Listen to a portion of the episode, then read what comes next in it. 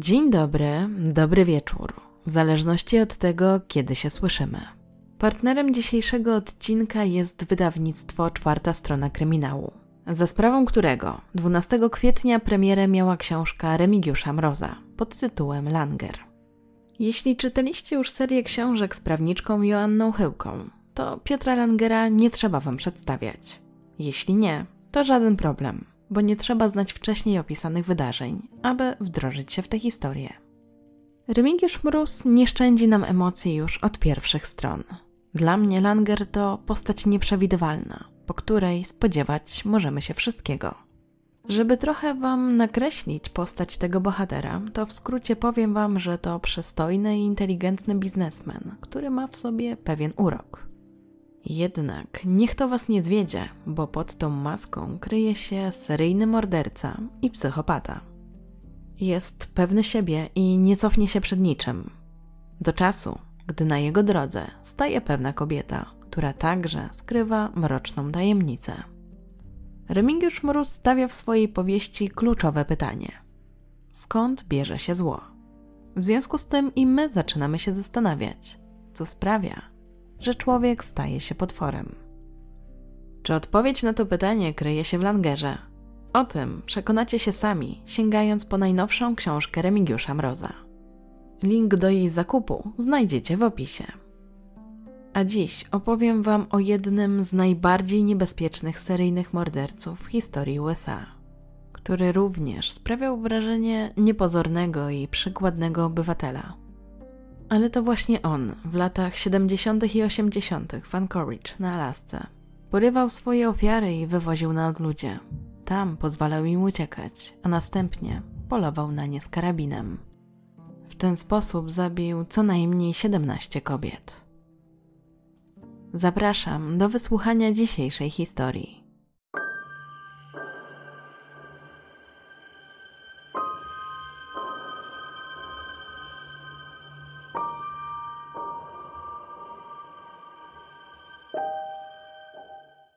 13 czerwca 1983 roku Cindy Paulson biegła ile sił w nogach. Miała dopiero 17 lat, ale przed chwilą była pewna, że umrze. Na nadgarstkach miała zapięte kajdanki. Brakowało jej tchu, ale nie zwracała na to uwagi. Wiedziała, że jeśli się zatrzyma, to zginie. I tak nie wiedziała, czy przeżyje, ale to była jej jedyna szansa, jej walka o życie. W końcu jej oprawca za chwilę się zorientuje, że jej nie ma, a może już za nią biegnie. Łapczywie łapała powietrze. Nie miała zbyt wiele czasu, aby zastanowić się, w którą stronę zmierzać. W końcu dostrzegła przed sobą drogę, a z daleka jadący samochód. Uznała, że to jej jedyna szansa. Zaczęła wymachiwać rękoma i krzyczeć, aby ten się zatrzymał. Mężczyzna jej posłuchał. Właśnie uratował jej życie. Dziewczyna była pełna emocji, ale udało jej się wydukać, aby kierowca ciężarówki zawiózł ją do pobliskiego motelu. Tam z kolei wyprosiła, aby obsługa tego motelu skontaktowała się z jej znajomym. W zależności od źródła jest on przedstawiany jako jej chłopak albo Alfons. Mężczyzna miał się znajdować w pobliskim motelu Big Timber, więc gdy Cindy w końcu udało jej się z nim skontaktować, uznała, że pojedzie do niego. Przekazała te informacje także kierowcy ciężarówki, który ją tutaj przywiózł. Ponieważ nikt nie wiedział, jak otworzyć te kajdanki, cały czas były na nadgarstkach nastolatki. Jednak nie przeszkadzało jej to w tym momencie. Cieszyła się, że żyje. Mężczyzna, który ją uratował, był w pracy w tym momencie, więc postanowił, że wraca do ciężarówki i rusza dalej w trasę. Cała ta sytuacja nie dawała mu jednak spokoju. Uznał, że należy zawiadomić policję i tak też zrobił.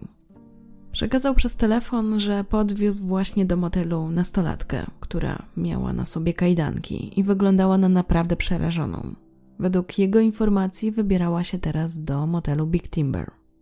I choć nie wiedział, co spotkało dziewczynę, to bardzo go zaniepokoił jej zaniedbany wygląd i to, jak bardzo przerażona była.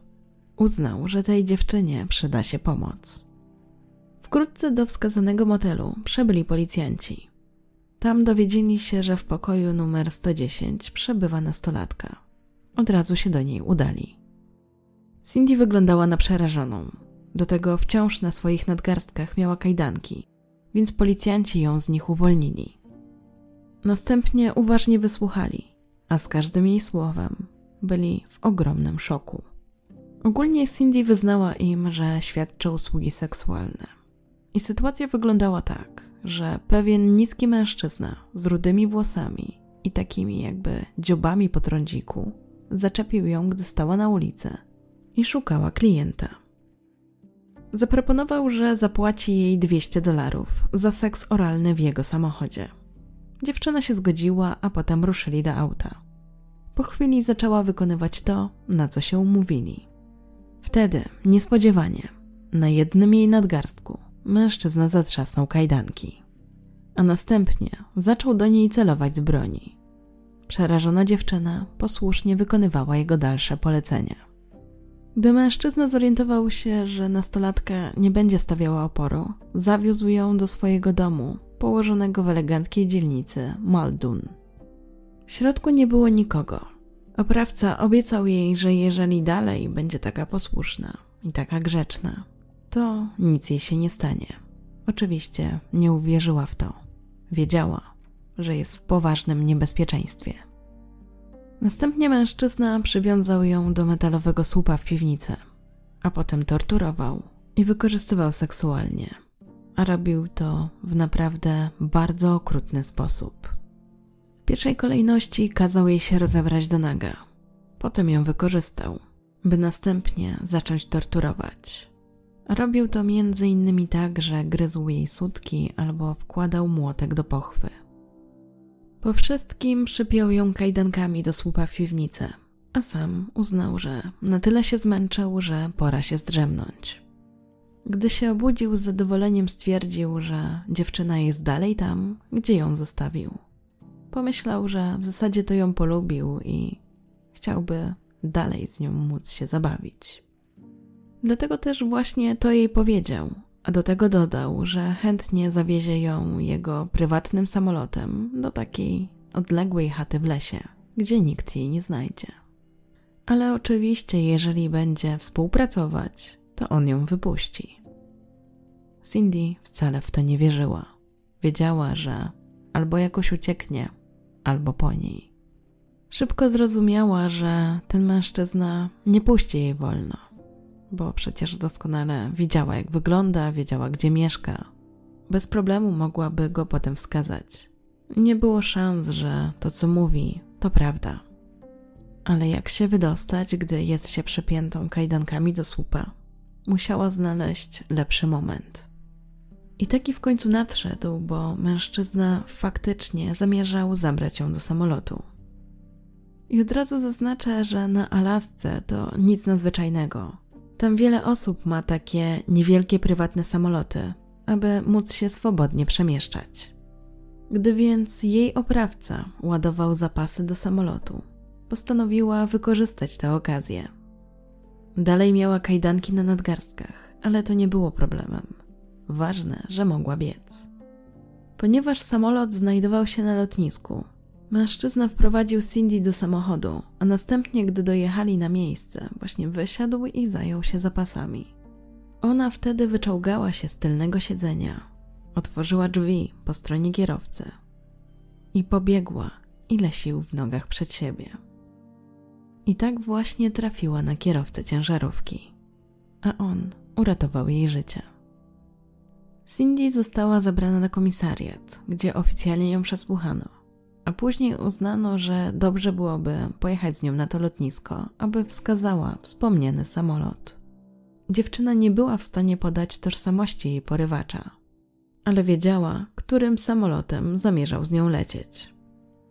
Więc gdy wraz z policjantami znalazła się na wspomnianym lotnisku, od razu zauważyła niebiesko-białego Piper Super Cup, a tym samym zidentyfikowała ten samolot.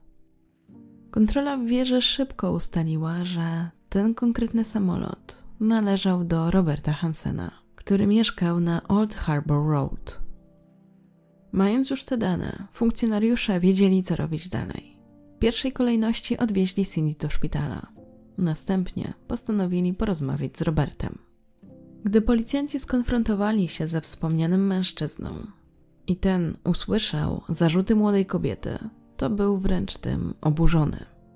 Dla niego było to absurdalne, a wręcz wygłosił takie zdanie. Cytuję: Nie można zgwałcić prostytutki, prawda? Powiedział też, że ma alibi, bo choć jego żona i dzieci były na wakacjach w Europie, to on spędził czas ze swoimi dwoma znajomymi. Ponieważ mężczyźni potwierdzili to alibi, to nie było podstaw do tego, aby nie uwierzyć ich słowom. Zresztą Robert Hansen był znanym w Anchorage przedsiębiorcą. Miał własną piekarnię. Był przykładnym mężem, ojcem dwójki dzieci. Działał na rzecz lokalnego kościoła. Wydawało się więc to bezpodstawne, aby sądzić, że taki człowiek zaatakował nastolatkę. Zwłaszcza, że Robert nie sprawiał wrażenia groźnego. Nie wyglądał na kogoś, kto mógłby kogoś naprawdę skrzywdzić. Był to niewysoki, szczupły mężczyzna. Sprawiał wyrażenie miłego i uczynnego. I choć Cindy wskazała konkretnie jego samolot, to jednak była w emocjach, mogła się pomylić. Robert miał alibi, więc na tej podstawie też nie można było go zatrzymać. Sprawę na ten moment umorzono. Wkrótce jednak stało się jasne, że w mieście grasuje seryjny morderca. Bez skrupułów wykorzystuje niemoc swoich ofiar. Urządza sobie ich kosztem zabawę, polując na nie jak na zwierzynę oraz wykorzystując to, że wybierał kobiety, o których los tak naprawdę dbało niewielu. A on uważał to za najlepsze usprawiedliwienie. I możliwe, że ten człowiek nigdy nie zostałby zatrzymany, gdyby nie pomoc profilera, Johna Douglasa. Ale jak to się stało, że zaangażowano do tej sprawy tego specjalistę? Do tego jeszcze dojdziemy. Na razie, żebyście lepiej zrozumieli tę sprawę i dlaczego doszło do tych wszystkich zbrodni, przedstawię Wam obraz Alaski i Anchorage w tamtym czasie. Potoczna nazwa stanu Alaska w tłumaczeniu na polski to ostatnia granica. I oczywiście chodzi o to, że Alaska jest położona z dala od reszty Stanów Ameryki, ale także o to, że ma nieokiełznaną dziką i surową przyrodę. Stolicą tego stanu jest Juneau, mimo że nie jest to największe miasto Alaski, a dostęp do niego jest ograniczony. I choć pojawiały się propozycje, aby to zmienić, ostatecznie do tego nie doszło. Miasto to liczy około 30 tysięcy mieszkańców. Za to największym miastem Alaski jest wspomniane Anchorage, gdzie mieszka około 40% mieszkańców tego stanu. Jest to miasto portowe ulokowane na południu Alaski. Mimo, że jak wspomniałam, nie jest to stolica tego stanu, to jest to najważniejszy ośrodek przemysłowy. Ma ogromny węzeł kolejowy i lotniczy port towarowy. Właściwie jeden z największych na świecie. Jego początki sięgają 1914 roku i w zasadzie od tego czasu nieustannie się rozwija.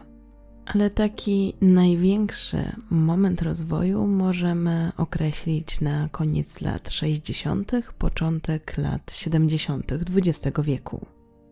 A stało się tak ze sprawą tego, że wtedy to na Alasce odkryto złoża ropy. Kluczową inwestycją na pewno była budowa ropociągu Transalaska, którą rozpoczęto w 1973 roku. Zakończono 4 lata później. I taka ciekawostka, przy tej budowie pracowało 28 tysięcy osób. Ponieważ w tamtym czasie płace były bardzo dobre, to w zasadzie nie było tam bezrobocia, a wręcz właściwie potrzeba było jeszcze więcej ludzi. I to właśnie wiązało się z tym, że do początku lat 80. liczba mieszkańców miasta wzrosła aż czterokrotnie. A wiadomo, wraz z rozwojem miasta potrzeba też było rozwoju innych usług. A to też sprawiło, że do Anchorage przybyli także gangsterzy, handlarze narkotyków, pracownice seksualne czy tancerki topless. Wieść o tym, że można tam zarobić, rozniosła się w kraju bardzo szybko i wiele osób właśnie przyjechało tam za pieniędzmi. Natomiast dla mieszkańców Anchorage i ogólnie dla osób, które dbały o porządek w tym mieście, to było coś nowego. Wcześniej nie było właściwie żadnych tego typu problemów, więc nie opracowano żadnych procedur postępowania. W związku z tym, na przykład do 1970 roku, w ogóle nie było żadnych procedur postępowania w przypadku napaści na tle seksualnym. Nie było też dobrego laboratorium kryminalistycznego do przetwarzania dowodów. Wynikało to z tego, że do tej pory nie było większych problemów z przestępczością, więc po prostu nie było też takiej potrzeby, aby dobrze wyposażyć to miasto, między innymi w odpowiednie laboratorium. Ale jak się okazało, to wkrótce musiało się zmienić. Bo zdecydowanie w Anchorage zaczęło kwitnąć nocne życie. Pojawiały się nowe kluby, nowe usługi, nowe problemy a policja nie nadążała za tymi zmianami. I też właśnie taką sytuację wykorzystał morderca, o którym Wam opowiadam. To, co też warto dodać, to to, że Alaska to raj dla myśliwych. Znajdziemy tam góry i lasy pełne niedźwiedzi, wilków, łosi czy muflonów. Oczywiście do takich polowań najlepiej mieć prywatny samolot. Bo jeśli komuś zależy na upolowaniu właśnie takiej większej zwierzyny, to bez tego typu maszyny nie ma na to szans. Dlatego też, jak wspomniałam, w tym stanie nikogo nie dziwi to, że ktoś ma prywatny samolot.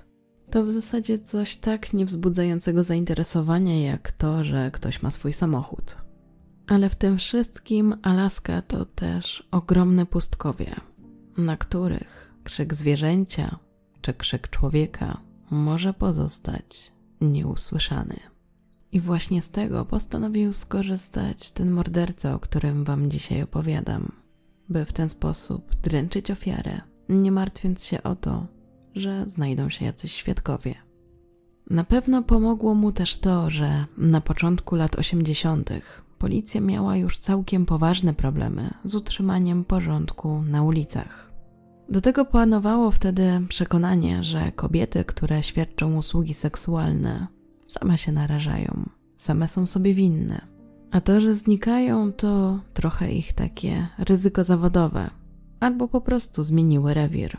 Nikt się nimi za bardzo nie przejmował, przynajmniej do czasu.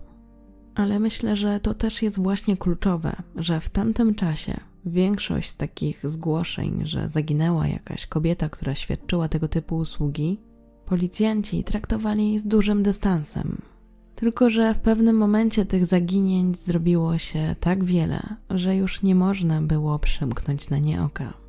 A wkrótce okazało się, że tych spraw jest tak wiele, że wszystko wskazuje na to, że stoi za nimi jeden sprawca.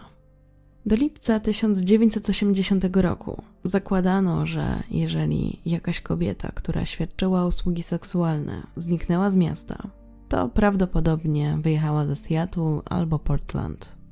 Jednak gdy 21 lipca grupa mężczyzn pracujących przy linii energetycznej w pobliżu jeziora Eklutna znalazła ciało kobiety, trzeba było zmodyfikować tę tezę. Jezioro to znajduje się około 60 km od Anchorage.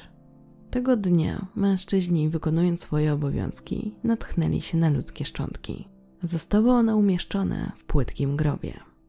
Początkowo trudno było cokolwiek powiedzieć o tych zwłokach, ponieważ były już one w stanie daleko posuniętego rozkładu. Do tego przez czas, w jakim tutaj leżały, to już zwierzęta zdążyły się z nimi rozprawić. To wskazywało na to, że do śmierci musiało dojść kilka miesięcy wcześniej. Przeprowadzono autopsję, a na podstawie oględzin ustalono, że Szczątki należały do kobiety w wieku od 16 do 25 lat. Z kolei na podstawie kości udowej, którą zmierzono, oszacowano, że musiała mieć między 150 a 160 cm wzrostu. Kobieta miała też na sobie kilka części garderoby, między innymi brązową skórzaną kurtkę, która sięgała jej do bioder, i jasną dzianinową koszulę bez rękawów Prawdopodobnie była ona albo biała, albo beżowa, albo jasno-szara. Do tego miała niebieskie dżinsy i czerwone, sięgające do kolan buty na wysokim obcasie. W kieszeni jej kurtki znaleziono też pudełko zapałek firmy Salem, przez co uznano, że mogła być palaczką. Oprócz garderoby znaleziono przy niej także kilka elementów biżuterii, w tym między innymi bransoletkę, która prawdopodobnie została wykonana ręcznie i zawierała trzy turkusowe kamienie. Oprócz tego jeszcze wisiorek w kształcie serca, miedziany naszyjnik z muszelkami i zegarek firmy Timex z brązową tarczą. Na podstawie oględzin określono też, że kobieta, którą zaczęto nazywać El Klutna Annie, była raczej drobnej postury. Najprawdopodobniej rasy białej, choć mogła mieć wśród swoich przodków jakichś rdzennych Amerykanów. Natomiast jej kolor włosów określono jako jasnobrązowy, albo i tu dosyć zaskakujący kolor, bo truskawkowy blond. Za przyczynę zgonu uznano kilkukrotne pchnięcie nożem w plecy. Przy ofierze nie znaleziono żadnych dokumentów. W związku z tym nie było szans na jej identyfikację. Aby ustalić, kim była, dokonano rekonstrukcji twarzy, a uzyskany odlew zaprezentowano w mediach. Niestety nic to nie dało. Kilka tygodni później odnaleziono kolejne zwłoki. Tym razem jednak udało się zidentyfikować ofiarę. Miała to być 24-letnia tancerka topless z jednego z klubów Anchorage, a nazywała się Joanna Messina. Tak jak i w przypadku poprzedniej ofiary, szczątki znajdowały się już w dosyć zaawansowanym stanie rozkładu. Przez ten czas zwierzęta również zrobiły swoje, co bardzo utrudniało przeprowadzenie oględzin podczas autopsji. Nie udało też się jednoznacznie ustalić przyczyny śmierci. Zastanawiająca w tej sytuacji była lokalizacja, dlatego że szczątki Joanny znaleziono niedaleko szczątków eklutnej Annie. I wtedy też chyba po raz pierwszy w głowach detektywów pojawiła się taka myśl, że może grasuje tutaj jakiś seryjny morderca. Na razie jednak za mało było dowodów, za mało było poszlak, aby coś z tym zrobić. W związku z tym śledztwo stanęło w miejscu. Minęły kolejne dwa lata. O sprawie Joanny i klutnej Annie zapomniano, ale tylko na pewien czas. Bo dwa lata później, w 1982 roku, doszło do odkrycia ciała kolejnej ofiary i policjanci musieli już sami przed sobą przyznać, że sprawa jest poważna i nie mogą dalej tak opieszale prowadzić śledztwa. Tym razem makabrycznego odkrycia dokonali sami policjanci, choć po służbie. Z racji tego, że mieli wolny czas i chcieli go jakoś dobrze wykorzystać, to uznali, że wybiorą się na polowanie. W tym celu wybrali się jakieś 40 km od miasta Anchorage, w dolinę rzeki Knik. W tych okolicach można znaleźć wiele zwierząt, m.in. kozice górskie, czarne niedźwiedzie czy łosie. Jest to więc częsty cel różnych myśliwych. Walter Gilmore i Leland Hale postanowili, że właśnie zapolują wzdłuż rzeki Knik. Jednak nie spodziewali się, że takim się zajdzie, że zostanie ich zmrok. Na szczęście obaj mężczyźni dosyć dobrze znali ten teren i wiedzieli, jak wrócić do domu. Szli wzdłuż rzeki, gdy nagle zauważyli wystające z piachu but. Pewnie nie jest to jakieś zaskakujące zjawisko, choć chyba zwyciężyła w tym wypadku ciekawość funkcjonariuszy, bo postanowili sprawdzić, co się za tym kryje.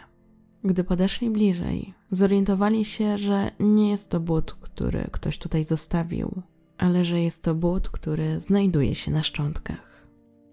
W tym momencie zorientowali się, że sprawa jest poważna i natychmiast wycofali z tego miejsca, aby dalej go nie zanieczyszczać. Następnie zawiadomili innych funkcjonariuszy o tym znalezisku. Wkrótce teren zabezpieczono, a szczątki przewieziono do laboratorium.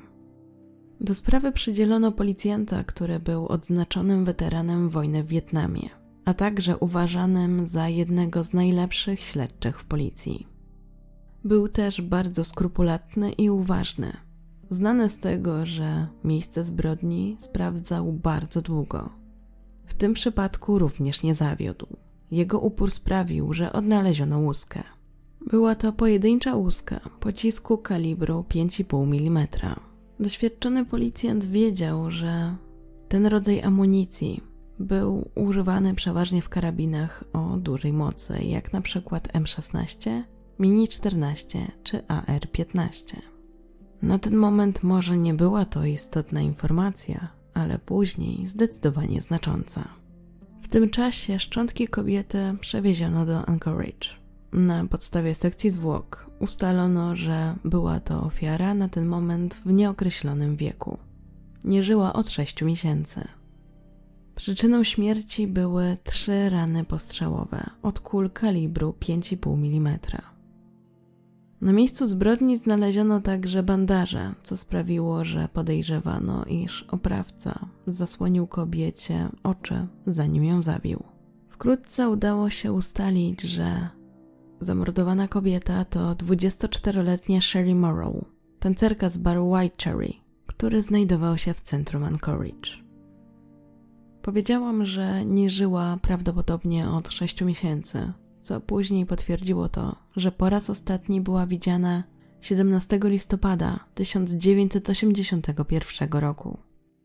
Tego dnia miała spotkać się z jakimś mężczyzną, który zaoferował jej 300 dolarów za to, że weźmie udział w sesji zdjęciowej. Od tego momentu nikt jej nie widział.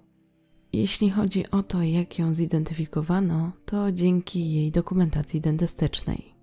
I co istotne, w przypadku Sherry ktoś zgłosił jej zaginięcie. Zrobił to jej znajomy, więc chociaż w tym przypadku ktoś jej szukał. Ta sprawa była też o tyle przełomowa, że śledczy mieli już na ten moment takie poczucie, że poprzednie dwie sprawy i ta jakoś się łączą. A wręcz zakładano już, że wszystkich tych morderstw dokonał jeden człowiek. Na razie tylko nie wiadomo było kto i jak go złapać. Więc mimo tej pewności, śledztwo na wiele miesięcy utknęło w martwym punkcie. Jednym z detektywów, który był częścią zespołu badającego odkrycie kilku ciał w okolicy Anchorage, był detektyw Glenn Flow. I chciałabym, żebyście zapamiętali to nazwisko, bo jego rola w tej sprawie również będzie znacząca. To właśnie on skontaktuje się z Johnem Douglasem. I też to między innymi on uważał, że wszystkie trzy kobiety zostały zamordowane przez tego samego sprawcę. Mimo oddelegowania jednego funkcjonariusza do sprawdzenia tego, czy za tymi trzema morderstwami stoi jeden człowiek, nie udało się znaleźć znaczących dowodów czy jakiejś kluczowej poszlaki. Upływały kolejne miesiące, a wciąż policjanci nie byli na tropie zabójcy. Powoli nadzieja na jego złapanie zaczęła słabnąć. Aż w końcu czerwiec 1983 roku przyniósł oczekiwany zwrot akcji. To właśnie wtedy Cindy Paulson, o której opowiadałam Wam na początku, uciekła z rąk mordercy. Prawdopodobnie sama nastolatka nie zgłosiłaby się na policję, ale ponieważ 36-letni kierowca ciężarówki Robert Jones, który wtedy ją uratował, poinformował o tym zdarzeniu policjantów, mieli oni w końcu jakiś trop. Oficerem, który przeprowadził wtedy rozmowę z Cindy, był Greg Baker. To on właśnie udał się pod adres motelu, gdzie odnalazł dziewczynę. Ustalił, że nastolatka pracowała przeważnie przy Fourth Avenue w centrum Anchorage. I to właśnie tam spotkała swojego oprawcę. Nie była w stanie rozpoznać tego mężczyznę, ale opisała go jako niskiego, rudowłosego, czterdziestoletniego i jąkającego się człowieka. Cindy zapamiętała także, że w tym domu, do którego zabrał ją ten jej porywacz, to na ścianach były zamocowane takie trofea zwierząt i właściwie te całe ściany były nimi pokryte, co też podpowiadało śledczym, że mógł być to myśliwy. Później zaprowadził ją do piwnicy, tam ją wykorzystał seksualnie, torturował i poszedł spać, tak jak wam już opowiadałam. Gdy wypoczął, kazał jej się ubrać i właśnie oznajmił jej, że zabiera ją samolotem do tego jego odległego domku. Miał też wtedy dać jej taki komunikat, że ten domek w lesie to jest takie miejsce, gdzie już wcześniej zabierał wiele kobiet i się z nimi zabawiał. Co miał na myśli, nastolatka nie wiedziała, ale czuła, że to nic dobrego. Po tym, jak została przesłuchana i wskazała już ten samolot, została zabrana również na obdukcję, która potwierdziła jej zeznania. W trakcie badania potwierdzono, że padła ofiarą wykorzystania seksualnego, że na całym ciele miała siniaki i widać było m.in. ślady pogryzienia czy głębokie otarcia na nadgarstkach. I to właśnie dzięki temu tak naprawdę policjanci jej uwierzyli i w ten sposób dotarli do Roberta Hansena. I tak jak wspomniałam, to pierwsze wrażenie funkcjonariuszy, gdy zobaczyli tego mężczyznę, było takie, że on do tego opisu pasował. Bo Robert Hansen miał 44 lata, jąkał się, miał faktycznie jakieś dzioby na policzkach i był niewysoki. Choć początkowo się oburzył, to tak naprawdę był dosyć spokojny podczas całej rozmowy. Jak mówiłam, sprawiał wrażenie takiego miłego, takiego, który nikomu by krzywdy nie zrobił. I czasami brak dowodów to też ważny dowód. Dla jednego ze śledczych właśnie to jego opanowanie, gdy został oskarżony o coś tak potwornego, dawało dużo do myślenia. Tylko, że ten człowiek miał alibi. Jego dwaj przyjaciele, John Summerall i John Henning, potwierdzili to, że spędzili razem wieczór. Mężczyzna także zgodził się na to, aby tak powierzchownie sprawdzono jego mieszkanie. No i niestety to też niczego nie wniosło do sprawy. W związku z tym śledczy mieli związane ręce. W tym momencie musieli odpuścić. I też to, co było tego konsekwencją i z perspektywy czasu jest dosyć przykre, to ostatecznie zeznania Cindy uznano za niewiarygodne. I znaczenie tutaj też miało to, czym się właśnie zajmowała nastolatka. Porównaniu do Roberta, który był właścicielem piekarni, miał dzieci, żonę, to w tych okolicznościach sprawiało, że to jemu postanowili zawierzyć śledczy.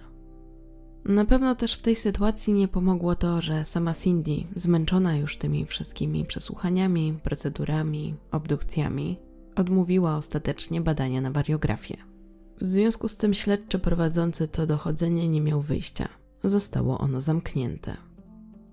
I teraz coś istotnego, bo wymieniłam wam nazwisko Grega Bakera. Był to ten funkcjonariusz, który jako pierwszy przesłuchiwał Cindy. I to był tak naprawdę jedyny oficer, który wierzył tej dziewczynie. I w związku z tym, mimo tego, że zamknięto dochodzenie, postanowił przyjrzeć się przeszłości Roberta Hansena i mieć na niego oko. Mijają trzy miesiące, a w sprawie potencjalnego seryjnego mordercy nic się nie dzieje. Choć przy zeznaniach Cindy pojawiła się nadzieja, że może teraz śledztwo ruszy do przodu, to niestety tak się nie stało. Więc gdy 2 września 1983 roku liczono, że może tym razem nastąpi przełom. Tego dnia w pobliżu rzeki Knik ponownie odkryto obnażone zwłoki. Szybko udało się ustalić, że należały one do 17-letniej tancerki topless, Polly Golding.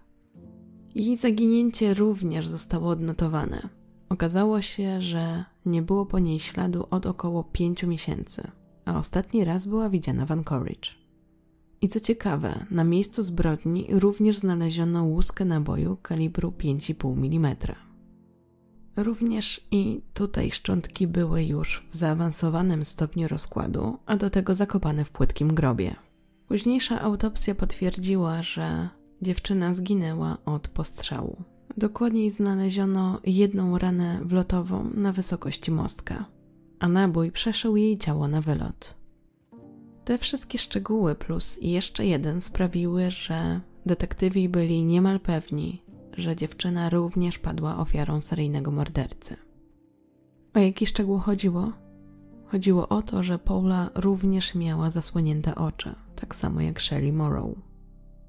Czwarta ofiara była też takim policzkiem dla policjantów, bo nie mogli dłużej udawać, że wszystko jest pod kontrolą. Mimo, że tak jak mówiłam, ginęły wtedy kobiety, którymi w większości nikt się nie przejmował, to jednak sprawa robiła się bardzo poważna. Bo świadomość, że na Alasce grasuje seryjny morderca, nikogo raczej nie podnosiła na duchu, wręcz przeciwnie, przerażała. I choć nie był to pierwszy raz, kiedy na Alasce pojawił się seryjny morderca, bo w latach 1979-1981 grasował tam Thomas Richard Bundy, który zamordował co najmniej pięć kobiet. To jednak nie można było powiedzieć, że władze Alaski wiedzą, jak radzić sobie w takich sytuacjach. Dlatego, że tak naprawdę go sami nie zatrzymali, tylko gdy już doszli do tego, kim jest ten morderca i chcieli go zatrzymać, to mężczyzna wybrał, że sam odbierze sobie życie. Więc raczej ta sprawa nie zakończyła się sukcesem policji. To też sprawiało, że wiadomo było, że policjanci na Alasce nie mają zbyt dużego doświadczenia, aby poradzić sobie z tą sprawą. Brakowało im ważnych dowodów i uznali, że zostaje im tylko jedno wyjście zgłosić się do FBI. Ale zanim się dostanie i zanim zrobi to Glenn Flow, o którym już Wam mówiłam, wróćmy jeszcze do dociekliwego oficera Grega Bakera. Jeśli pamiętacie, to to był ten oficer, który jako jedyny wierzył Cindy i postanowił przyjrzeć się bliżej Robertowi Hansenowi. Sięgnął więc do policyjnego archiwum, a tam odkrył kilka ciekawych informacji. Po pierwsze, że Hansen przeprowadził się do Anchorage w 1967 roku i że wcześniej miał już zatarg z prawem, zanim właśnie mieszkał w Anchorage. Między innymi kilkukrotnie był oskarżany o pobicie, próbę porwania czy wykorzystanie seksualne przez kobiety. Do tego miał nawet odsiedzieć krótki wyrok za napaść, a już jako mieszkaniec Anchorage był skazany za kradzież piły łańcuchowej i też trafił do więzienia. Interesująca była też notatka o jego badaniach psychiatrycznych, bo stwierdzono, że mężczyzna cierpiał na chorobę afektywną dwubiegunową. I zgodnie z wtedy obowiązującymi procedurami zalecono mu lit, który właśnie miał wpłynąć na chorobę i łagodzić jej ataki. Natomiast to Was pewnie nie zaskoczy, mężczyzna nie wprowadził leczenia. To sprawiło, że Greg Baker miał poczucie, że są na tropie zabójcy, tylko nie wie jeszcze, jak go złapać. Ale był przekonany, że to Roberta Hansena szukają. Mężczyzna podzielił się swoimi odkryciami ze śledczym, który prowadził całą tę sprawę, czyli z Glennem Floffim. Detektyw przyznał, że faktycznie te informacje wydają się być kluczowe, a w związku z tym Robert ląduje na ich liście osób podejrzanych. Kluczowe też tutaj było to, że nie tylko zgadzał się wygląd tego mężczyzny z tym, co opisała Cindy, ale też to, że posiadał samolot i w związku z tym był tak naprawdę w stanie podróżować po całej Alasce, także dotrzeć na te pustkowia, gdzie właśnie później znajdowano ciała ofiar. Więc z jednej strony zaczęto go obserwować, ale to niczego wciąż nie dawało. A z drugiej sprawdzano jeszcze lokalne bary, przesłuchiwano kobiety, które pracowały w barach czy świadczyły usługi seksualne na ulicy, aby właśnie wypytać, czy mają jakieś podejrzenia, czy był jakiś klient, który zwrócił ich uwagę, ale to też niczego nie dawało. Jedyne, co udało się jeszcze ustalić w kontekście Roberta, którego obserwowano, to to, że mężczyzna w ciągu dnia pracował a wieczorami jeździł po Anchorage. I czasami zatrzymywał się i obserwował kobiety, które świadczyły usługi seksualne. To jednak było za mało, aby uznać go za mordercę. I wtedy właśnie Glenn Flow uznał, że pora zgłosić się do FBI z prośbą o to, aby przygotować dla nich profil seryjnego mordercy. O tym, jak to wyglądało z punktu widzenia Johna Douglasa, możemy dowiedzieć się z jego książki którą napisał wraz z Markiem Olkshakerem, a zrobili to w latach 90. i polski tytuł brzmi Mindhunter tajemnica elitarnej jednostki FBI zajmującej się ściganiem seryjnych przestępców. I to, co jest ciekawe, to to, że ta sprawa była taka unikatowa, bo to właśnie dzięki informacjom, które później posłużyły do stworzenia portretu psychologicznego zabójcy, udało się zdobyć nakaz przeszukania domu potencjalnego mordercy. We wspomnianej książce John Douglas również potwierdza, że dla niego i jego jednostki była to taka przełomowa sprawa, dlatego że po raz pierwszy nie postępowali zgodnie z normalną procedurą. Nie musieli więc opracowywać profilu i wymyślać strategii złapania mordercy, tylko mieli za zadanie opracować profil na podstawie informacji, które zebrali policjanci, a potem sprawdzić, czy pasuje do sylwetki głównego podejrzanego. Oczywiście John Douglas na początku nie wiedział, kim jest ten podejrzany i nie znał o nich żadnych informacji. Jedyne informacje, jakie mu przekazano, to właśnie o ofiarach, o tym, jakie dowody znaleziono itd. Jednostka Johna Douglasa zaangażowała się w tę sprawę we wrześniu 1983 roku. Poproszono też Johna Douglasa, aby przyjechał na Alaskę i pomógł na miejscu ze śledztwem, na co specjalista się zgodził. I też taka ciekawostka, bo pierwsza rozmowa między Glennem Floffim była przeprowadzona przez telefon. I Glenn od razu chciał opowiedzieć o swoim podejrzanym, a wtedy John mu przerwał i powiedział, że ma mu opowiedzieć tylko o zbrodniach, a on mu wtedy opowie o tym człowieku. On nie chce nic wiedzieć o podejrzanym. Jeśli interesujecie się profilowaniem, to myślę, że wiecie, dlaczego John Douglas nie chciał takich informacji. A jeśli nie, to tak w skrócie Wam powiem, że wynikało to z tego, że po prostu nie chciał, żeby to jakoś mu coś zasugerowało. Po prostu, gdyby wiedział, że na przykład podejrzany jest niski, to mógłby się tym zasugerować i to samo napisać w swoim raporcie, ale nie poparłby tego swoją właśnie analizą, tylko raczej sugestią. I na podstawie tego, jak funkcjonariusze opisali morderstwa oraz relacje jednej kobiety, która przeżyła, czyli Cindy, Douglas przedstawił im prawdopodobny przebieg wydarzeń i sylwetkę sprawcy. Interesowało go zwłaszcza to, jakie były zadane obrażenia, jakie były miejsca odnalezienia zwłok i opis samych ofiar. Gdy funkcjonariusze przeczytali jego profil, byli w szoku. Nie tylko dlatego, że był bardzo dokładny i konkretnie w zasadzie opisywał tego mordercę, ale też dlatego, że z tego opisu wyłaniała im się jedna postać. Byli przekonani, że czytają o Robercie Hansenie. John Douglas wskazał, że szukają mężczyzny, który jest doświadczonym myśliwym, ale ma niskie poczucie własnej wartości. W przeszłości mógł być odrzucany przez kobiety. W związku z tym, że jest myśliwy, też miałby taką chęć przechowywania pamiątek po swoich morderstwach. Mógłby więc na przykład zatrzymać biżuterię. Ale to nie wszystko, bo John Douglas wskazał, że mężczyzna ma około 40 lat, jest niskiego wzrostu i się jąka.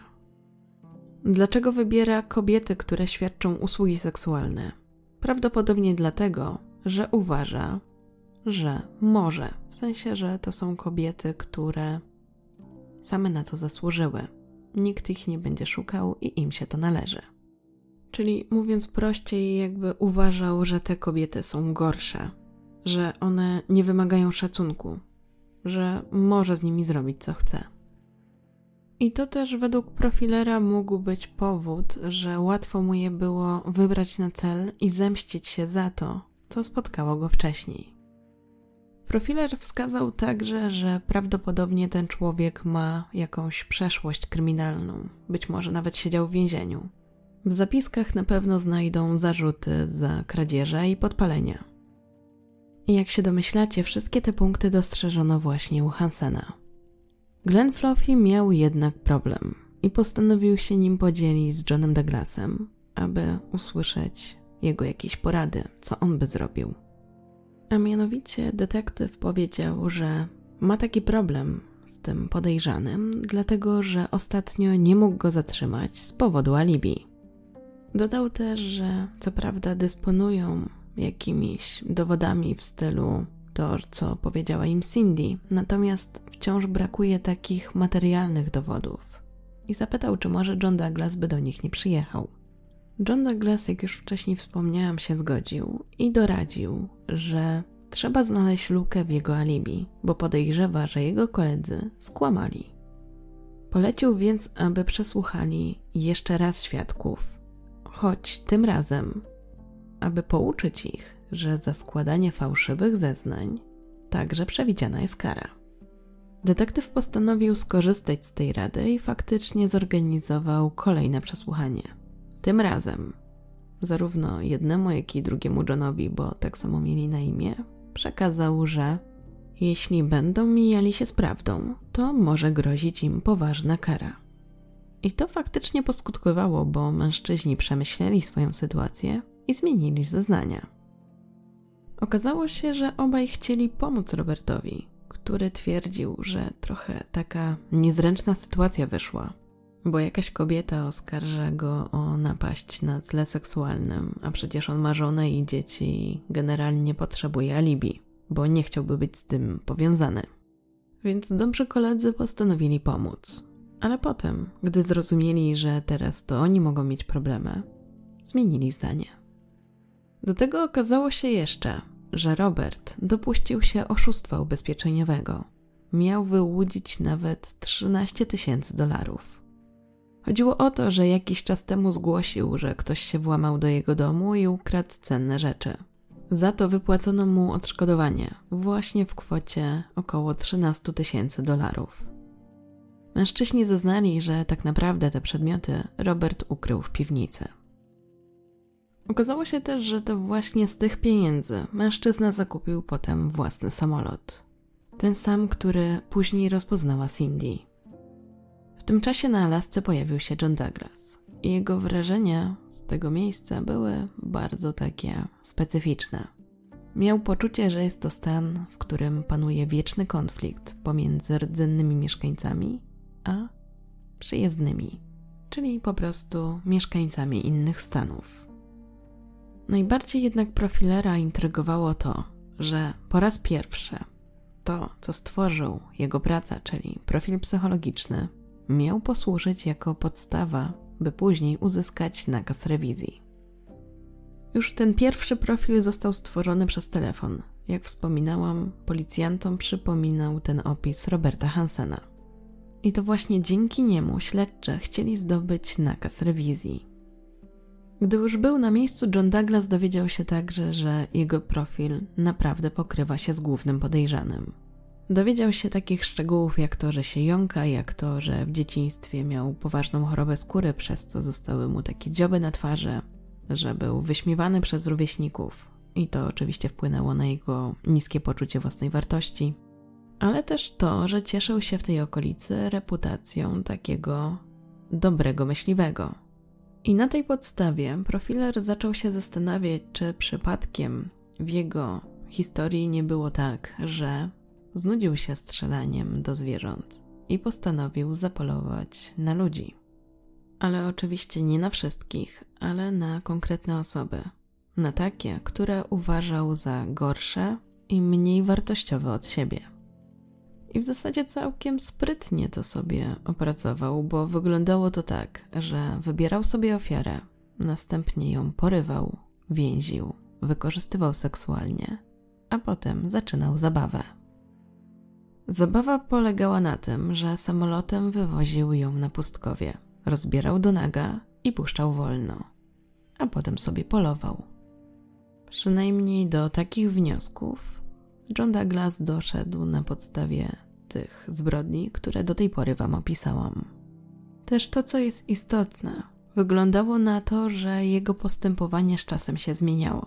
Czyli, że na początku tylko zabijał, a dopiero wraz z kolejnymi ofiarami się rozkręcał i zaczął właśnie bawić w polowanie. Do tego wyglądało na to, że zaczęło sprawiać mu przyjemność to, że ofiary błagały go o życie że to on był teraz władcą, to od niego zależał ich los. Oczywiście wiedział z góry, że nie daruje im życia, ale dawał im złudną nadzieję. To sprawiało, że miał nad nimi pełną kontrolę i bardzo mu się to podobało. Profiler podkreślił też, że Robert Hansen, jego zdaniem, wciąż potrzebował nowych ofiar. Ta informacja była dla śledczych bardzo niepokojąca. Dlatego też wiedzieli, że muszą zrobić wszystko, aby ten nakaz rewizji uzyskać. W związku z tym postanowili posłużyć się tym profilem. Tak jak mówiłam, było to nowatorskie rozwiązanie, bo do tej pory czegoś takiego nie stosowano. I nie wiadomo było, czy sędzia na to pójdzie. Ale chyba ten opis i to, że John Douglas cieszył się już wielkim uznaniem, wystarczyło. I policjanci otrzymali zgodę na rewizję. I teraz to, co warto podkreślić, to to, że w tym czasie profilowanie jeszcze nie było przez wszystkich uznawane i w ogóle niektórzy nie rozumieli, na czym polega. Dla niektórych wciąż było to trochę jak wróżenie z fusów. Prace nad tą metodą trwały od 1969 roku i między innymi w skład tej jednostki wchodzili Robert Ressler, John Douglas, Robert Hazelwood i Anne Burgess. Wkrótce zaczęli odnosić pierwsze sukcesy, gdy John Douglas i Robert Ressler zdecydowali się przeprowadzać wywiady z seryjnymi gwałcicielami, mordercami i zamachowcami, którzy byli osadzeni w więzieniach. Więc te lata 70. i 80. to były takie początki. Jeszcze nie wszyscy podchodzili do tego z ufnością.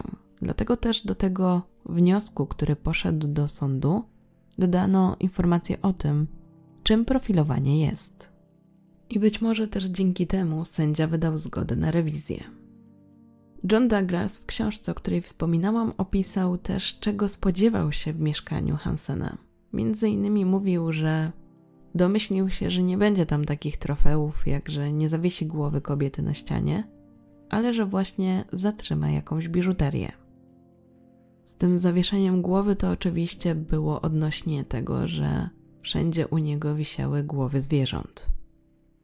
Uzbrojeni w te informacje, że właśnie będą mieli szukać jakichś niewielkich rzeczy, śledczy udali się do domu, samolotu oraz pojazdów Hansena.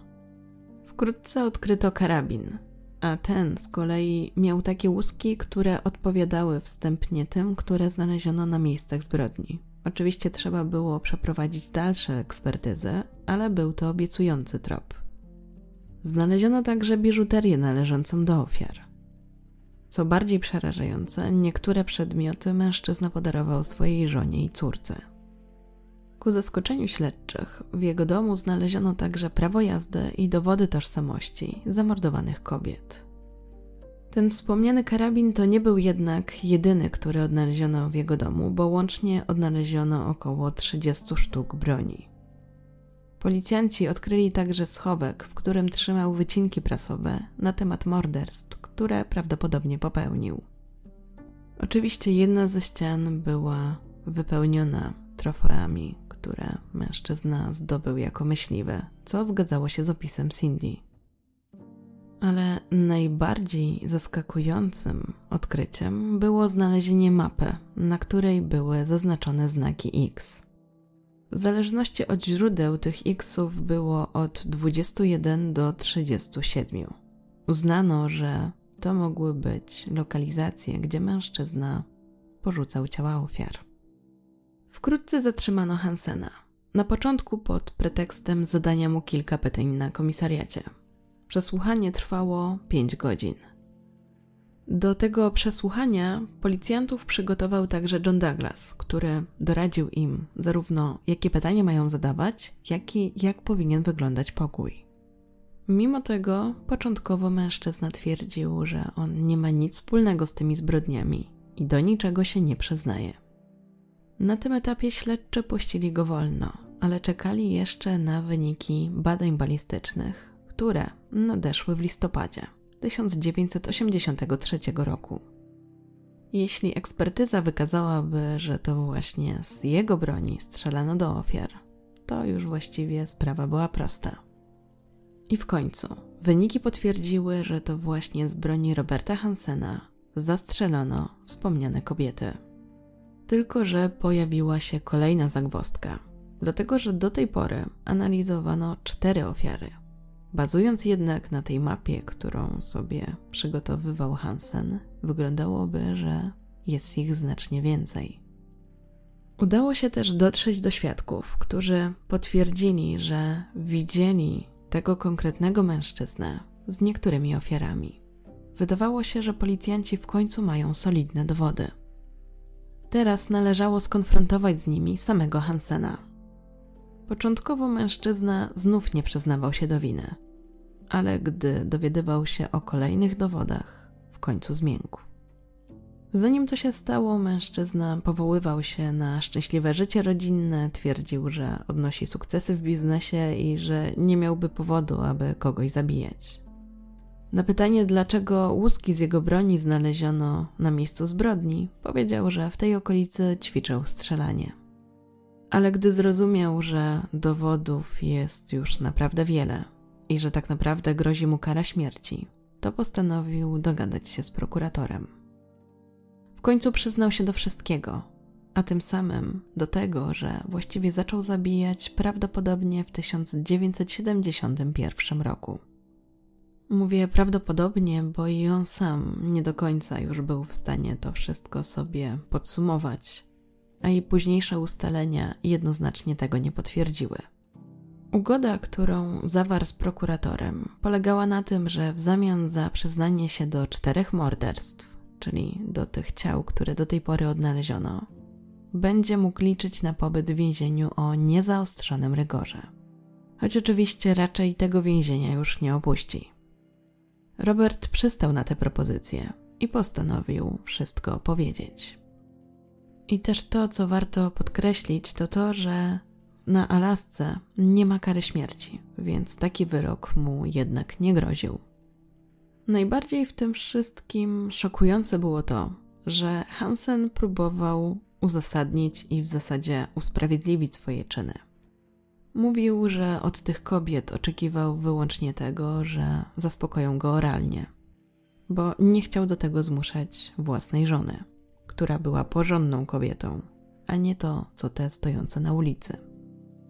I tu kolejne wyznanie, które też sprawia, że można otworzyć oczy szeroko, bo mężczyzna opowiedział, że jeżeli kobieta spełniła swoje zadanie, czyli on osiągnął satysfakcję seksualną, to puszczał ją wolno. A zatem on tak to sobie ułożył, że karał tylko te, które nie wykonywały jego poleceń, albo robiły to nieprawidłowo, albo próbowały dominować. Początkowo też wybierał te kobiety, które mu się fizycznie podobały. Później nie miało już to dla niego znaczenia.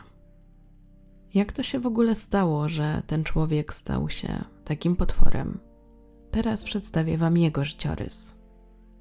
Robert Hansen urodził się 15 lutego 1939 roku w Esterville w stanie Iowa. Był pierwszym dzieckiem Edny i Christiana Hansenów. W dzieciństwie był określany jako nieśmiały chłopiec, który się ciągle jąkał i zmagał z uporczywym trądzikiem. To sprawiło, że nie wierzył w siebie, miał niskie poczucie własnej wartości. Jego ojciec był duńskim imigrantem. Miał dosyć twardą rękę, jeśli chodzi o wychowywanie syna, bo znęcał się nad nim zarówno psychicznie, jak i fizycznie. Jego matka również pochodziła z Danii. Oboje nie za dobrze mówili po angielsku, natomiast byli bardzo konserwatywni i religijni. Zmuszali syna innymi do czytania Pisma Świętego czy śpiewania w chórze kościelnym. Do tego, mimo że był leworęczny, był cały czas zmuszany do tego, aby wszystko robić prawą ręką, co nie było oczywiście dla niego naturalne. Jeśli chodzi o jego twarz, to też sam opisywał, że w tamtym momencie był jednym wielkim pryszczem. To też może mniej więcej pokazać, jak sam siebie odbierał. Ponieważ był ciągle zestresowany, to z kolei wpływało na jego jąkanie, które wydawało się wraz z tym, jak dojrzewał, tylko pogarszać. Nie miał też za dobrych kontaktów z rówieśnikami. Niestety ci nie za dobrze go przyjęli, raz przez jego wygląd, a dwa przez to, że się jąkał. Do tego był często zmęczony, bo ojciec zmuszał go do pracy w piekarni. Musiał wstawać nawet o drugiej w nocy, aby najpierw popracować, a później dopiero pójść do szkoły. Do tego nie był też za wysoki, Miał 1,67 m i drobną posturę. A do tego, oprócz tego jąkania, wkrótce doszła dosyć wysoka barwa głosu, co także nie ułatwiała kontaktu z innymi. To sprawiło, że rosła w nim taka nienawiść do otoczenia, do ludzi. Gdy był już nastolatkiem, jakoś w liceum, ojciec pokazał mu, jak polować i łowić ryby. I w tym momencie w zasadzie rozpoczęła się jego pasja.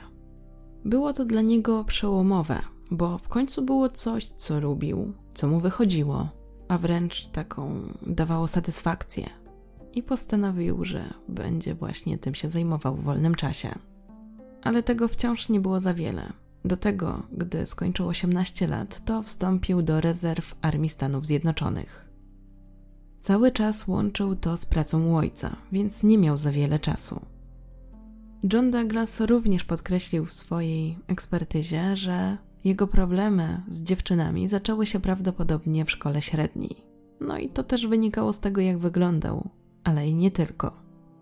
Wpływ na to mogła mieć także sytuacja, gdy podczas pobytu w Nowym Jorku, gdy już właśnie był w tej rezerwie Armii Stanów Zjednoczonych, zaprosił wraz z kolegą do siebie dwie kobiety, które świadczyły usługi seksualne. W zasadzie miał być to jego pierwszy raz. I jako chłopak niedoświadczony nie do końca sobie poradził, w sensie w jego głowie, bo doznał przedwczesnego wytrysku. Niestety kobieta, która była przy tym, nie zareagowała zbyt dobrze. Wyśmiała go, a to sprawiło, że zdecydowanie zapamiętał ten moment.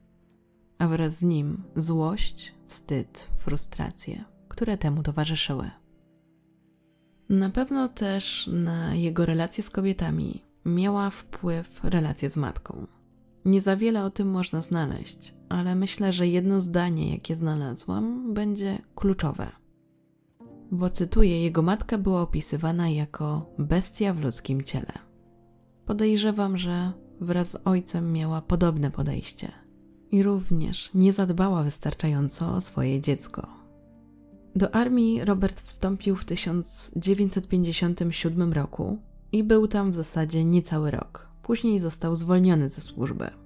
Następnie zatrudnił się jako asystent instruktora musztry w Akademii Policyjnej w miejscowości Pocahontas. I tam wydarzyło się coś nowego dla tego nastolatka, bo pierwszy raz zakochał się w kobiecie i to ze wzajemnością. Para pobrała się w 1960 roku. Tylko, że mimo, że im się układało, to jednak mężczyzna wciąż miał w pamięci poprzednie doświadczenia. Nie radził sobie z tym upokorzeniem, które zaznał przez lata i chciał się jakoś zemścić. W związku z tym 7 grudnia w ramach zemsty postanowił podpalić garaż autobusu szkolnego. Niestety i tym razem zawiódł go najlepszy przyjaciel, który go wydał. W związku z tym mężczyzna został skazany na 3 lata więzienia. Dla jego żony był to ogromny wstyd. Nie chciała być z takim człowiekiem. Uznała więc, że się z nim rozwiedzie. I tak się stało, zanim jeszcze ten wyszedł z więzienia. Do tego miała się też dowiedzieć o tym, że mężczyzna cierpi na chorobę afektywną dwubiegunową. I to też miało ostatecznie wpłynąć na jej decyzję. W tym czasie badał go psychiatra, który postawił taką diagnozę, że jego zdaniem u tego mężczyzny zaobserwował osobowość infantylną, czyli taką dziecięcą. Dodał także, że ma taką niezdrową obsesję na punkcie wszystkich, którzy go skrzywdzili. Mimo tego ten czas, który Robert spędził w więzieniu, wydawał się być dla niego bardzo dobrym. Może też dlatego, że trafił na współosadzonego, z którym dobrze mu się dogadywało. Obaj czytali Biblię, a wręcz Robert był tym, który mu imponował, więc była to dla niego miła odmiana. W końcu odsiedział wymierzoną karę i wyszedł z więzienia. Następnie wrócił do rodziców, ale dosyć szybko poznał kolejną kobietę. Darli od razu wpadł w oko. Była też niezwykle religijna, więc ceniła to u Roberta. Wkrótce stali się parą, a następnie wzięli ślub. Stało się to w 1963 roku. Jednocześnie, teraz możemy już też takie wysnuć wnioski, że pewnie przez to, że w jego głowie szanował swoją żonę, zaczął w tym czasie korzystać z usług pracownic seksualnych. To też nie było tak, że on kiedyś zaproponował swojej żonie seks oralny, ale po prostu z góry uznał, że to do niej nie powinno należeć, że nawet nie wypada ją o to pytać. Następnie w 1965 roku, czyli dwa lata po ślubie, został oskarżony o kradzież w sklepie z artykułami sportowymi. Ale Darla zrobiła wszystko, aby jakoś pomóc mężowi. Między innymi przekonała pastora w luterańskim kościele, aby poręczył za jej męża. Dzięki temu wycofano zarzuty. To też sprawiło, że para zdecydowała, że dobrze byłoby się przeprowadzić i zacząć od nowa. Wybór padł na Anchorage. Darla dostała tam pracę jako nauczycielka, a Robert jako piekarz. Wydawało się, że dobrze im ta zmiana zrobiła. Szybko zapoznali się z lokalną społecznością, zwłaszcza Darla się w niej odnalazła, a wkrótce i jakoś jej mąż został w nią wciągnięty. Robert też w wolnych chwilach zajmował się myślistwem. Ponieważ bardzo dobrze mu w tym szło, miał liczne sukcesy, to wkrótce zaczął imponować innym myśliwym i był takim człowiekiem, którego obdarzali wielkim szacunkiem. Należały też do niego różne rekordy, a to tym bardziej imponowało jego nowym kolegom, więc wydawało się, że całkiem dobrze się tu odnajduje. W końcu gdzieś był doceniany. Pod koniec lat 70. w końcu otworzył swoją piekarnię. W tym czasie na świecie wraz z Darlą powitali także dwójkę ich dzieci. I teraz pojawia się pewien problem z oszacowaniem, ale ogólnie mówi się, że albo od 1971 albo tego drugiego zaczął zabijać. Jego modus operandi polegał na tym, że zabierał kobietę do swojego samochodu, zmuszał ją za pomocą broni, aby zrobiła to, co on chce, a potem wywoził w odosobnione miejsce, rozbierał, wypuszczał i polował. Traktował jak dziką zwierzynę. To, co jest pewne, to to, że w grudniu 1971 roku znów został aresztowany. Oskarżono go o porwanie i wykorzystanie seksualne kobiety, która pracowała jako gosposia. Miał też zgwałcić pracownicę seksualną. I jeżeli chodzi o pierwsze oskarżenie, to otrzymał 6 miesięcy pozbawienia wolności, a w przypadku drugiego wycofano oskarżenie w ramach ugody. Możliwe, że znaczenie miało też to, że w tym czasie urodziło się właśnie dziecko Hansena. To już moja taka interpretacja, że po prostu w tym czasie żona nie za bardzo była skupiona na mężu i on po prostu zaczął realizować swoje potrzeby gdzie indziej. Zanim został zatrzymany w listopadzie, też został oskarżony o to, że śledził jakąś kobietę, którą zauważył na ulicy. Gdy w końcu ją zagadał, a ta odpowiedziała, że ma narzeczonego, to teoretycznie odpuścił, ale przez kolejne dni fantazjował o niej. Te fantazje były na tyle intensywne, że znów zaczął ją śledzić i w końcu zaatakował, gdy wychodziła z pracy. Na szczęście udało jej się uciec, ale mężczyznę zatrzymano za to, że posiadał broń i za próbę porwania. W tym czasie też miał podobno podszedł do osiemnastolatki, która wysiadała akurat z samochodu przed swoim mieszkaniem, wycelować do niej z pistoletu, a następnie powiedzieć: Zamknij się, kochanie, albo odstrzelę ci łeb. Kobieta od razu krzyknęła, a krzyk ten usłyszała jedna z jej współlokatorek, dzięki czemu zawiadomiła policję i udało się zapobiec temu atakowi. Niestety, zanim funkcjonariusze przyjechali, to Robert już uciekł. Trzy dni później zaatakował z kolei tancerkę topless. Zabrał ją do swojego domku, gdzie wykorzystał ją seksualnie. Gdy już wracali do Anchorage, zatrzymał nagle samochód, wyjął broń, wycelował w nią i powiedział, że ma biec. Dziewczyna zaczęła go błagać, aby jej nie zabijał, aby darował jej życie. I chyba to jakoś na Roberta podziałało, albo jeszcze nie był zbyt doświadczony w tym, bo jej usłuchał i z powrotem zabrał do Anchorage. Ale żeby mieć pewność, że jej nie wyda, to kazał jej podać imiona i adresy jej rodziców i powiedział, że ich zabije, jeśli cokolwiek o tym powie. Wkrótce w wyniku jego kolejnych działań 29 grudnia został oskarżony a na kaucję wyznaczono 50 tysięcy dolarów. I tu pojawia się znowu zaskakująca kwestia, bo wystarczyło, że właśnie Robert miał wpływowych znajomych, którzy poświadczyli za niego, że on nic nie zrobi, i to wystarczyło. Został wypuszczony. Znaczenie tutaj miało to, że właśnie zaatakowana została tancerka topless. I oczywiście adwokat mężczyzny mówił, że przecież to jest kobieta o złej reputacji, że mogła kłamać. Niestety w to uwierzono. Robertowi ponownie się upiekło i tak jak wspomniałam, został wypuszczony za kaucją. Ale dostał też nakaz podjęcia leczenia psychiatrycznego. I leczenie to miało się rozpocząć na początku 1972 roku. Psychiatra zdiagnozował u niego schizofrenię i powiedział, że faktycznie wychodzi na to, że ten mężczyzna popełnia akty przemocy, ale potem ich nie pamięta.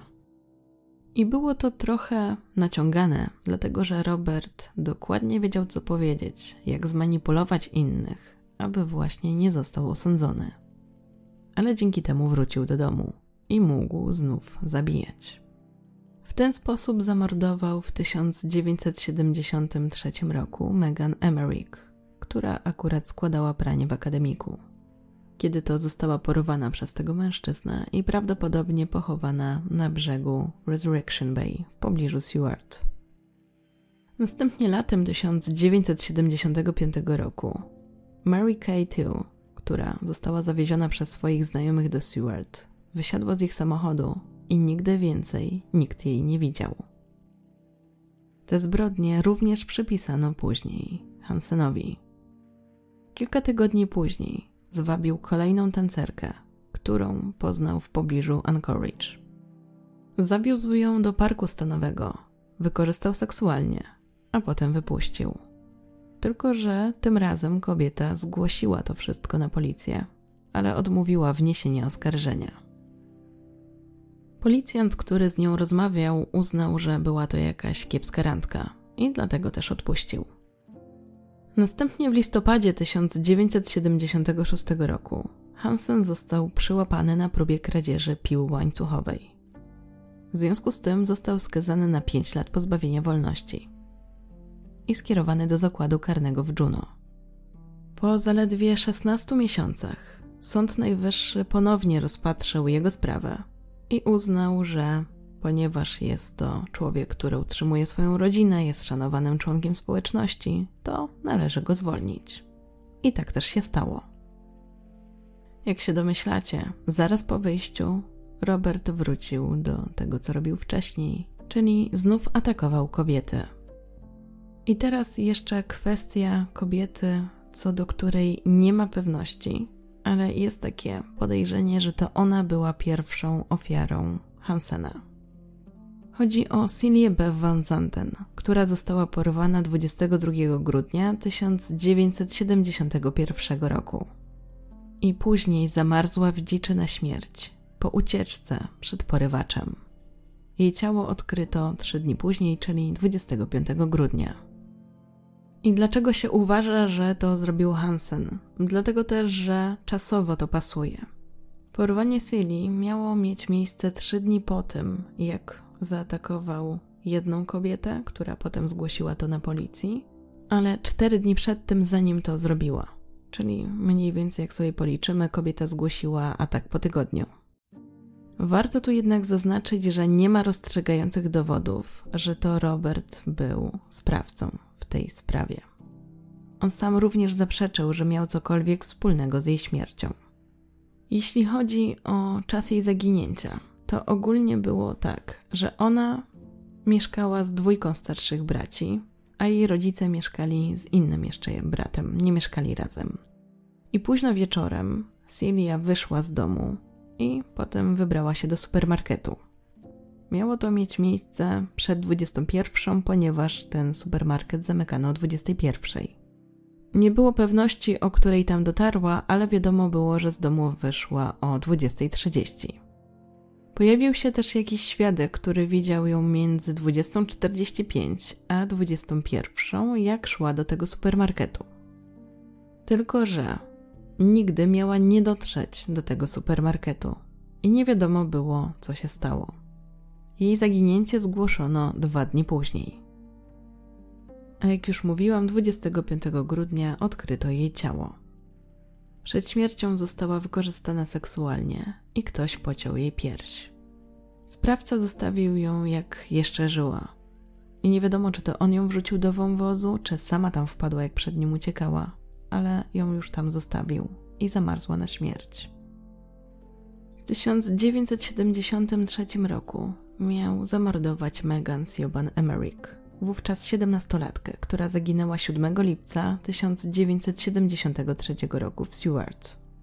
Już o niej wspominałam, mówiłam o praniu w akademiku i ona wtedy faktycznie opuszczała pralnię.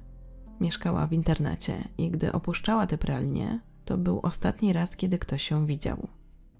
Zostawiła wszystkie rzeczy osobiste, więc wątpiono, że tak po prostu sobie uciekła.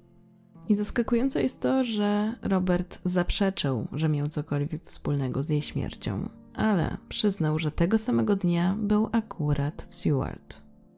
Do tego też znaleziono X na mapie w miejscu, gdzie odnaleziono ciało kobiety i uznano, że jest to jego ofiara.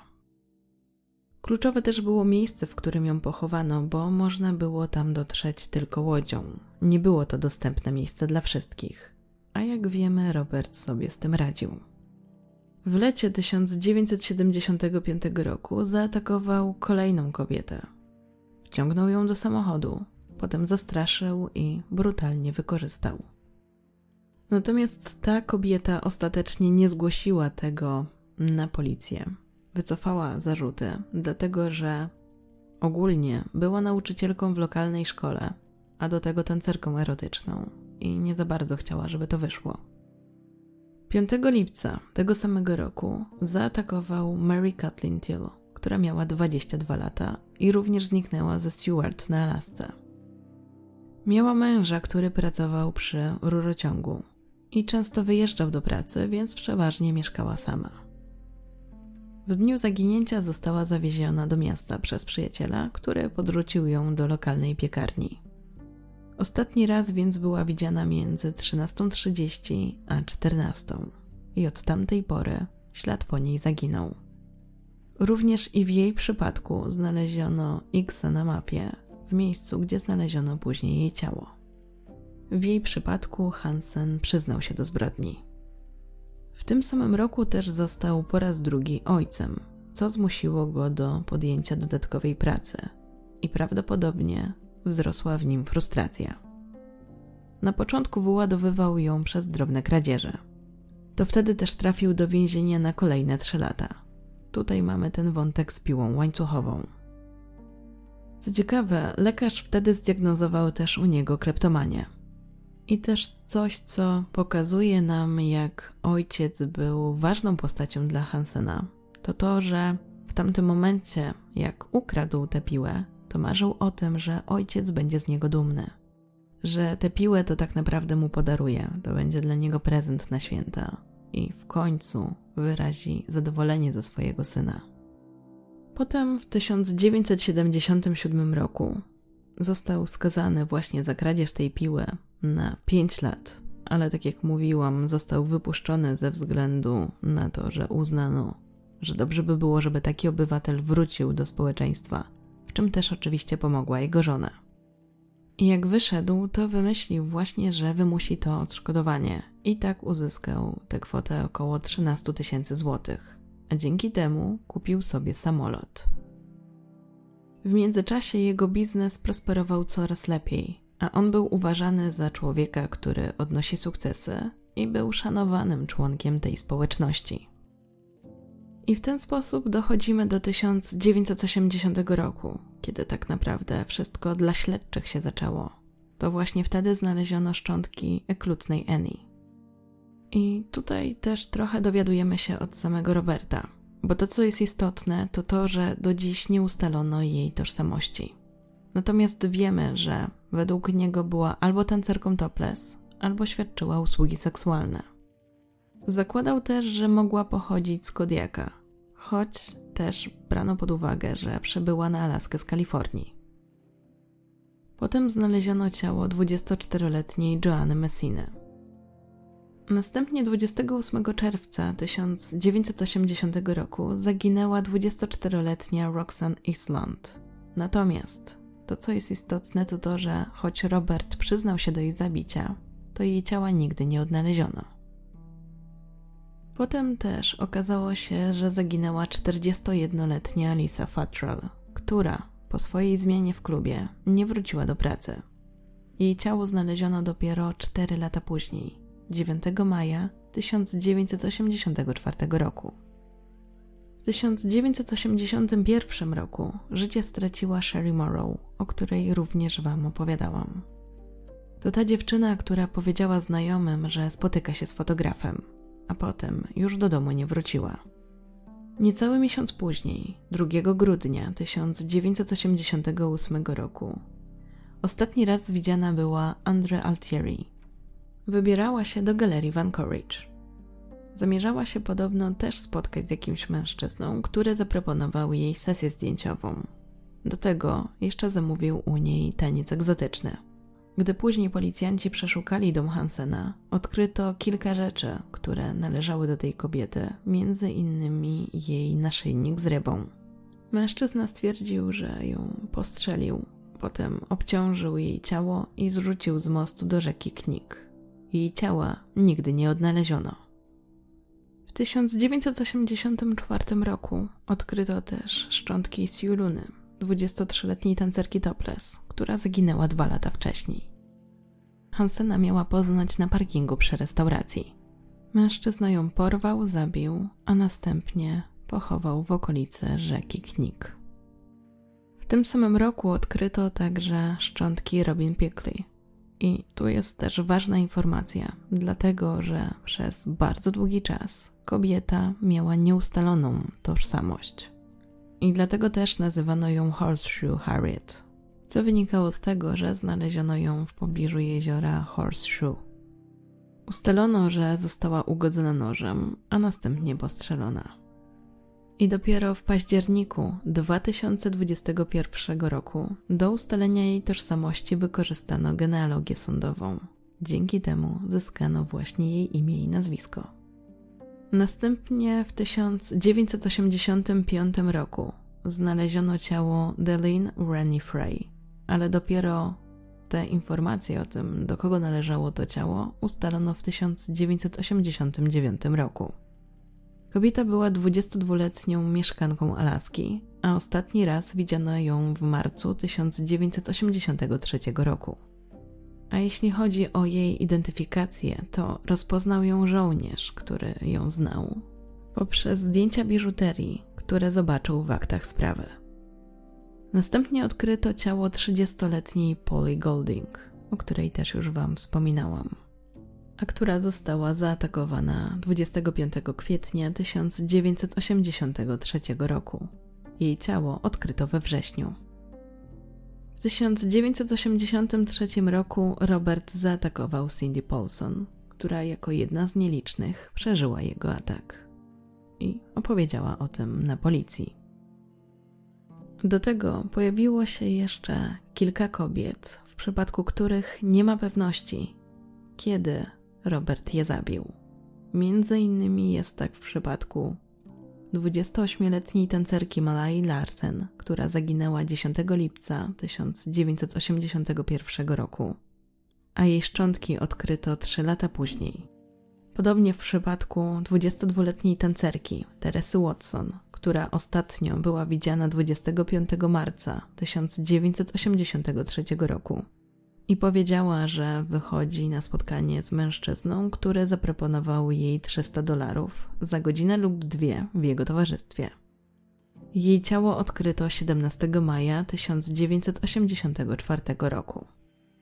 Podobnie było z 24-letnią Angelą Lynn Federn, która ostatnio była widziana na czwartej alei w Anchorage w lutym 1984 roku. Jej ciało znaleziono 26 kwietnia 1984 roku w pobliżu jeziora. I ostatnią taką kobietą, o której wiemy, była 20-letnia Tarni Pederson, która była tancerką w nocnym klubie. Ostatni raz rodzina rozmawiała z nią 7 sierpnia 1982 roku. Jej ciało znaleziono 29 kwietnia, dwa lata później. I warto też zaznaczyć, że spośród tych wszystkich kobiet, które wymieniłam, Hansen został oskarżony o zamordowanie czterech: Sherry Morrow, Joanna Messina, Eklutnej Annie i Polly Golding. Został również oskarżony o porwanie i wykorzystanie seksualne Cindy Paulson. I wiem, że trochę dużo tych nazwisk i można było się w tym zagubić, ale starałam się to tak uporządkować, żeby też przy okazji wspomnieć o wszystkich ofiarach. Wiele z tych kobiet nie było przez nikogo poszukiwanych, a ja chciałam, żeby chociaż w tym podcaście o nich wspomniano. Jeśli chodzi o takie podsumowanie, co już w zasadzie gdzieś padło, ale jeszcze raz sobie to zbierzemy do kupy, czyli chodzi o modus operandi. To generalnie Robert spełniał swoje seksualne fantazje. Dzięki temu, że pozwalał tym kobietom żyć w strachu, groził im, polował na nie, robił z nimi co chciał. A więc przeważnie, jak już mówiłam, wsiadały do jego samochodu, tam groził im z broni, następnie wywoził, wykorzystywał seksualnie, torturował, zabierał ubranie i puszczał, a potem bawił się w polowanie jak na zwierzynę. Jak to nazywał, po udanym polowaniu zabierał sobie jakieś trofeum. Najczęściej był to element biżuterii danej kobiety. W ten sposób prawdopodobnie zabił 21 kobiet, choć przyznał się do 17 morderstw. Skąd ta pierwsza liczba? Jak mówiłam, w zależności od źródła, liczba tych xów na mapie wygląda inaczej. Natomiast przyjmuje się, że na pewno minimum jest ich tam 21. I ponieważ w większości tych zaznaczonych lokalizacji faktycznie znaleziono ciało, to uznano, że właśnie tyle ofiar miał na swoim koncie. Ale w ramach tej ugody, którą Hansen podpisał z prokuratorem, to wskazał jedynie 17 z 21 oznaczonych miejsc. Cztery pominął milczeniem. Dlaczego?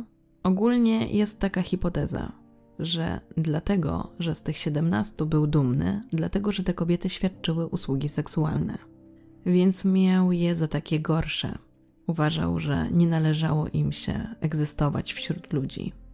Ale w przypadku tych czterech jest podejrzenie, że te kobiety wcale nie świadczyły takich usług i on nie był z tego zadowolony, że je zabił. Ogólnie w czasie śledztwa bardzo chętnie współpracował z policją i pomagał odnajdywać kolejne ciała. Co jak go potem obserwowano, mogło być trochę dla niego nagrodą. Dlatego też, że gdy lecieli z nim samolotem na te wskazane miejsca, to widać było, że jest tak niezdrowo podekscytowany tak jakby na nowo to przeżywał. Do tego przyznał się także do około 30 napaści na tle seksualnym. Do maja 1984 roku łącznie śledcze znaleźli siedem ciał w płytkich grobach, które wskazał im Robert Hansen. Później dokonano jeszcze kolejnych odkryć, ale jak już wspominałam, wszystkich się nie udało znaleźć do dzisiaj. Co zaskakujące, w momencie, gdy Hansen wskazał 17 grobów, to w ogóle o 12 sprawach śledczy nie wiedzieli. Łącznie mężczyzna został skazany na 461 lat pozbawienia wolności, bez możliwości zwolnienia warunkowego. Na początku odsiedywał swój wyrok w Pensylwanii, ale w 1988 roku wrócił na Alaskę. Ostatnie chwile spędził w Spring Creek Correctional Center w Seward, gdzie był aż do maja 2014 roku, kiedy to przetransportowano go do kompleksu karnego Anchorage ze względu na jego stan zdrowia. Do szpitala więziennego trafił z powodów problemów z sercem. Zmarł w więzieniu stanowym 21 sierpnia 2014 roku w wieku 75 lat. Za przyczynę śmierci podano niewydolność serca. Detektyw Flow, który prowadził tę sprawę, skomentował, że w dniu jego śmierci to właściwie wszyscy powinniśmy pamiętać tylko o jego licznych ofiarach i ich rodzinach. A jeśli chodzi o samego Hansena, to świat jest lepszy bez niego. Na koniec jeszcze chciałam wrócić do dwóch spraw. Po pierwsze do eklutnej Annie, której tożsamości do dzisiaj nie ustalono. Ale wciąż nadzieja jest i śledczy liczą, że w końcu ktoś ją zidentyfikuje albo właśnie za pomocą rozwijającej się technologii, czy właśnie drzew genealogicznych, tych różnych portali, jak to ma teraz miejsce. Przygotowano też jej portret, aby łatwiej było ją rozpoznać. Od samego Roberta wiemy jeszcze, że ta dziewczyna nie zdawała sobie sprawy, że mężczyzna jej wcale nie podwozi, bo poprosiła go o podwózkę do domu. Gdy dziewczyna zaczęła panikować, wyciągnął broń i ją zastraszył, tak żeby się uspokoiła. Oczywiście obiecał, że jeżeli będzie wykonywać jego polecenia, to nic jej się nie stanie. Wspominał też, że w jednych z ostatnich słów to krzyczała, żeby jej nie zabijał. I choć do dziś nie ustalono jej tożsamości, to wykluczono, że nie jest to na pewno Roxanne Eastland, Karen Evan, Megan Emmerich i Teresa Davis. Elklutna Annie została pochowana na cmentarzu Vanco z napisem Jane Doe. Zmarła w 1980 roku. Przez lata poczyniono różne próby jej identyfikacji. Między innymi jej twarz została zrekonstruowana zarówno w 3D, jak i 2D a we wrześniu 2020 roku Narodowe Centrum do Spraw Dzieci Zaginionych i Wykorzystywanych opublikowało poprawioną rekonstrukcję jej twarzy. I nadzieję właśnie na to, że w końcu uda się ustalić jej tożsamość, daje ta druga sprawa, o której Wam wspomniałam, czyli kwestia Horseshoe Harriet, a jak już dzisiaj wiemy, Robin Pelkley. Jej ciało odkryto w 1984 roku, gdy Robert właśnie wskazywał tę lokalizację. I powiedział, że jedynie co o niej wie, to że świadczyła usługi seksualne i chyba uprowadził ją z centrum Anchorage zimą 1983 roku. W końcu jej tożsamość przywrócono jej w październiku 2021 roku za sprawą genealogii genetycznej i dopasowaniu DNA. Wyszło, że Robin miała 19 lat i mieszkała w Anchorage. Jej sprawa została wznowiona już w 2014 roku, ale wtedy nic to nie dało. Dopiero 6 lat później, przy kolejnej próbie, udało się ustalić jej dane. Wiadomo też, że Robin pochodziła z Colorado i urodziła się w 1963 roku. Jej bliscy zostali zlokalizowani w Arkansas i na Alasce. Ale członkowie rodziny powiedzieli, że jako nastolatka przeniosła się do Arkansas. Potem wróciła na Alaskę, żeby zamieszkać z ojcem i macochą, a później gdzieś zniknęła i nikt nie zgłosił jej zaginięcia. Dlaczego? Nie wiadomo. Dziś już oczywiście jej rodzice nie żyją, więc nie są w stanie nam odpowiedzieć na to pytanie. W każdym razie jej sprawa daje nadzieję dla wielu niezidentyfikowanych ofiar że w końcu właśnie uda się poznać ich tożsamość. I ogólnie wiele osób sobie zadaje pytanie: jak to wyszło, że taki niepozorny mężczyzna, taki, który wyglądał na niegroźnego, co to właściwie jemu prędzej ktoś krzywdę zrobi niż on kogoś zaatakuje, przez tyle lat dokonywał takich zbrodni, miał zatargi z prawem i nikt go nie zatrzymał. Co więcej, miał jeszcze żonę i dzieci, i z tego, co wyczytałam, to nie zdawali sobie sprawy, z kim żyją.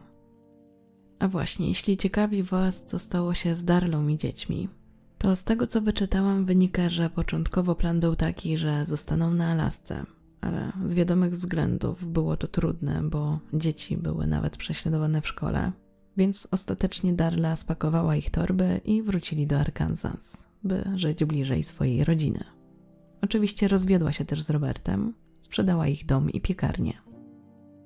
Wiadomo też, że później ponownie wyszła za mąż, ale nie wiadomo za kogo i jakie są jej dalsze losy, i myślę, że właściwe jest to, aby to uszanować. Jeśli chodzi jeszcze o filmy, to na pewno w 2013 roku pojawił się The Frozen Grant, a polski tytuł to Polowanie na łowcę, gdzie w postać tego detektywa Gleniego Floffa wcielił się Nicolas Cage. Choć w filmie występuje jako Jack Halcomb, a w postać Cindy Paulson, czyli tej nastolatki, która uciekła swojemu oprawcy, wcieliła się Vanessa Hudgens. Jest jeszcze film z 2007 roku, Naked Fear, który opowiada o seryjnym mordercy, który poluje na nagie uprowadzone kobiety na odległych pustkowiach Nowego Meksyku i jest luźno oparty na historii Roberta Hansena.